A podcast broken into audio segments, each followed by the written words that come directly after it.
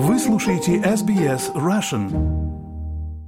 Вы слушаете SBS Russian. Меня зовут Светлана Принцева, и у меня прямо сейчас на связи советский и украинский спортсмен, альпинист Сергей Бершов. Сергей сейчас находится в Австралии, мы с ним никак не могли связаться, потому что у него очень насыщенная программа экскурсионная. И сейчас тоже утром он находится на экскурсии в зоопарке, как я понимаю. Сергей, в двух словах, где вы сейчас находитесь, чтобы наши слушатели не испугались каких-то, может быть, экзотических звуков, если они до нас будут доноситься? Ну, это Yeah, Hills, Healesville Sanctuary. Healesville Sanctuary называется зоопарк. А, окей, понятно, спасибо. Вы впервые в Австралии, Сергей, или уже не первый раз? Нет, я впервые в Австралии. Ну, удивительная страна. Что успели посмотреть? Б- Ну, были э, 12 апостолов, посмотрели, на три дня выезжали с, с трекингами. Затем мы в, в нацпарках э, были. Очень по- по- поразило, сколько здесь э, национальных парков, ботанических садов. Вот э, в них мы были много зелени. Вот э, Мельбурн такой зеленый город. Вот мы живем на окраине Мельбурна. а Рядышком три парка, три стадиона. Мгм. Зеленый город. Не зря называют Австралию зеленым континентом, наверное. Да, это точно. Сергей, я знаю, что у вас встреча пройдет для желающих э, русскоязычных жителей Мельбурна. Может быть, сразу коротко про эту встречу, а потом мы с вами чуть поближе познакомимся. Ну, это клуб самодеятельной песни. а, Исаак э, Друкман ор- организовывает э, эту встречу. В воскресенье будет встреча. Расскажу о Эвересте, о первой экспедиции советской, которая была в далеком 82 году. Ну и о, о других восхождениях на вершины выше 8 тысяч метров. Э, Встреча пройдет в это воскресенье, это получается 19 19 Февраля, э, да, в 19 часов. Сергей, ну про Эверест наши слушатели уже услышали, наверняка зацепились, заинтересовались. Давайте чуть больше. Как вы попали вот в эту первую экспедицию советскую на Эверест? Ну, это, для этого надо быть альпинистом. Но альпинистом я стал благодаря э, Владимиру Поберезовскому. Я работал тогда на заводе в Харькове. А он молодой специалист, закончил политехнический институт Харьковский, был направлен на этот завод. Он уже занимался альпинизмом, ну, активно создал э, секцию на заводе альпинизма и скалолазания. Ну и пока он мне показал мир гор, мир скал. Вначале я э, скалы увидел в Крыму, ну а затем поехал в горы Кавказа, там совершил восхождение на вершину, получил начальную квалификацию, значок альпинист СССР. Мгм. Ну, увидел этот э, мир гор, красоту гор, стал стремиться ходить на горы более сложные, более высокие. Кстати, Володя Поберезовский уже почти 30 лет живет в Австралии. Вот мы приехали, пригласил нас в гости, он, э, приехали сюда и живем у него. Супер, с Володей нам надо тоже обязательно пообщаться. Вы когда начинали, сразу понравилось? Многие говорят, что первые впечатления были не очень, приходилось себя преодолевать. Ну вот, тяжело на пе- первый раз, когда попадаешь в горы с равнины, э, тебя, если еще недостаточная акклиматизация, недостаточная подготовка, то э, приходится э, напрячься в каких-то моментах, э, особенно Среднегорье, после, э, в основном это высокогорье. Но высокогорье считается уже высоты выше двух с половиной тысяч метров. Ну, первое мое восхождение было на вершину чуть больше трех тысяч метров. Оно последовало через три недели подготовки практически по физиологии человека акклиматизируется достаточно на такую высоту в течение трех недель. Ну, Для того, чтобы попасть, конечно, в сборную команду, альпинизм у нас входи- входил в Советском Союзе в стройную систему советского спорта, поэтому у нас были спортивные разряды и звания спортивные. Но для того, чтобы попасть в сборную, надо было уже иметь опыт восхождений на высоты выше 6 тысяч метров. Ну и опять же надо было попасть прежде всего в сборную страны. Например, первая экспедиция, долгое время советские альпинисты не, не могли выехать в горы, потому как система была другая совершенно политическая. Ну и все это довольно дорого стоит, гималайские экспедиции.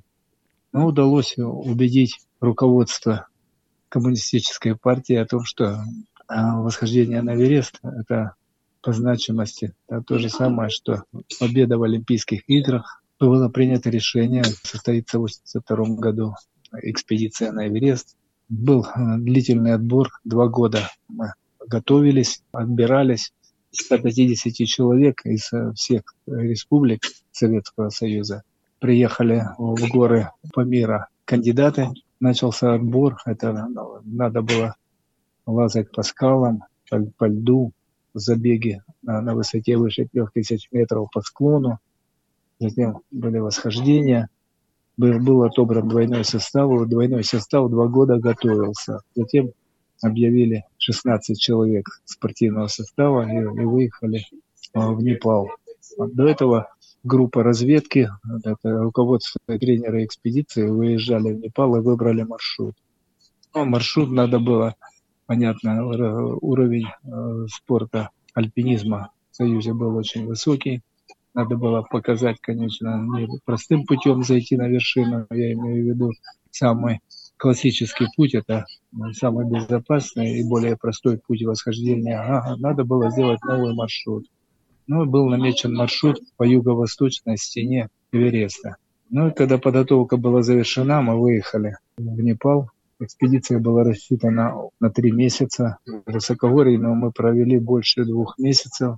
Очень маршрут был сложный. Сразу могу сказать о том, что прошло 40 лет, но наш маршрут никто до сих пор не повторил. Mm. На вершине побывало 11 человек из 16 участников спортивной экспедиции. Это очень серьезный результат, потому что в Гималаях считается, да, даже если один человек восходит на вершину, это уже успех экспедиции. А тут, в общем-то, большинство участников команды взошли на, на вершину. Ну, очень большой резонанс был в Союзе за рубежом. После экспедиции нас принимали правительстве, нас принимали в ЦК партии, в ЦК комсомола, в профсоюзах СССР. Уезжая отсюда, мы ехали через Индию, нас принимала Индира Ганди. Ну, оказалось, э, что команда была хорошо подготовлена и, соответственно, результат был. Было ли это вашим самым сложным восхождением? Ну, из категории сложности, э, у нас принято шесть категорий сложности. Это шестой, маршрут шестой категории сложности. Ну, из высотных восхождений это был у меня самый сложный э, путь. Ну, затем было, было еще э, третья э, и последняя советская экспедиция в Гималайи. Вторая была на вершину Канченджаны, где в 89 году мы прошли траверс четырех вершин это вершина Канчеджан, и третья по высоте в мире, имеет э, четыре вершины. Мы прошли ее, э, все эти вершины, ну, две группы навстречу друг другу. Затем э, в 90-м году профсоюзная сборная СССР, где я был старшим тренером экспедиции участником, мы прошли маршрут по южной стене. Это была проблема мирового альпинизма. Стена протяженностью 3,5 километра. Мы прошли эту стену это было более сложная, чем на, на Эвересте стена, которую тоже до сих пор не прошли, как и маршрут на Траверской Ченджанге, который был в 89 году. До сих пор никем не пройдены эти маршруты. Сергей, сейчас вы ну, это... продолжаете ходить в горы? Ну, сейчас спортивных восхождений серьезных я не совершаю. Сейчас я вожу группы начинающих альпинистов, трекинговые пики, так сказать, на которые можно не, не очень сложные вершины.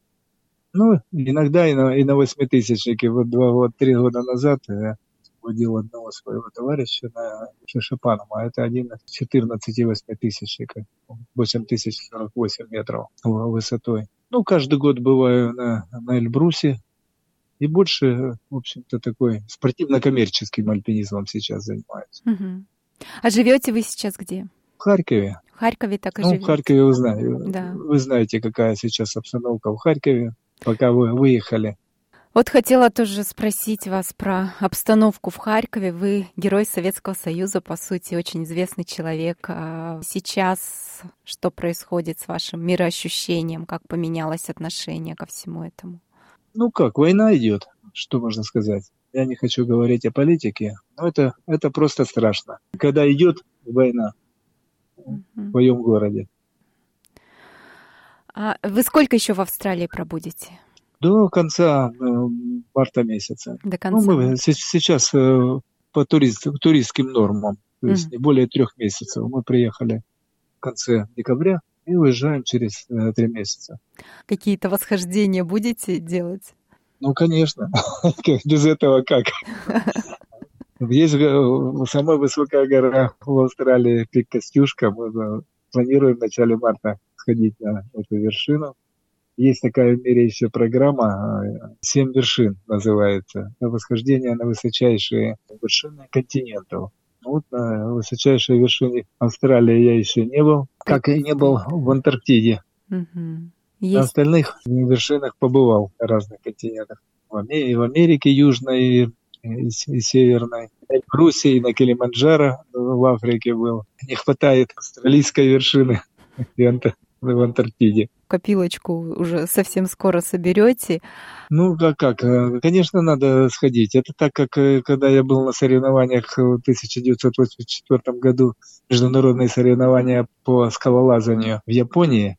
Ну вот, соревновались мы, э, ехали из города Осака в Токио на машине, проезжаем мимо Фудзиямы.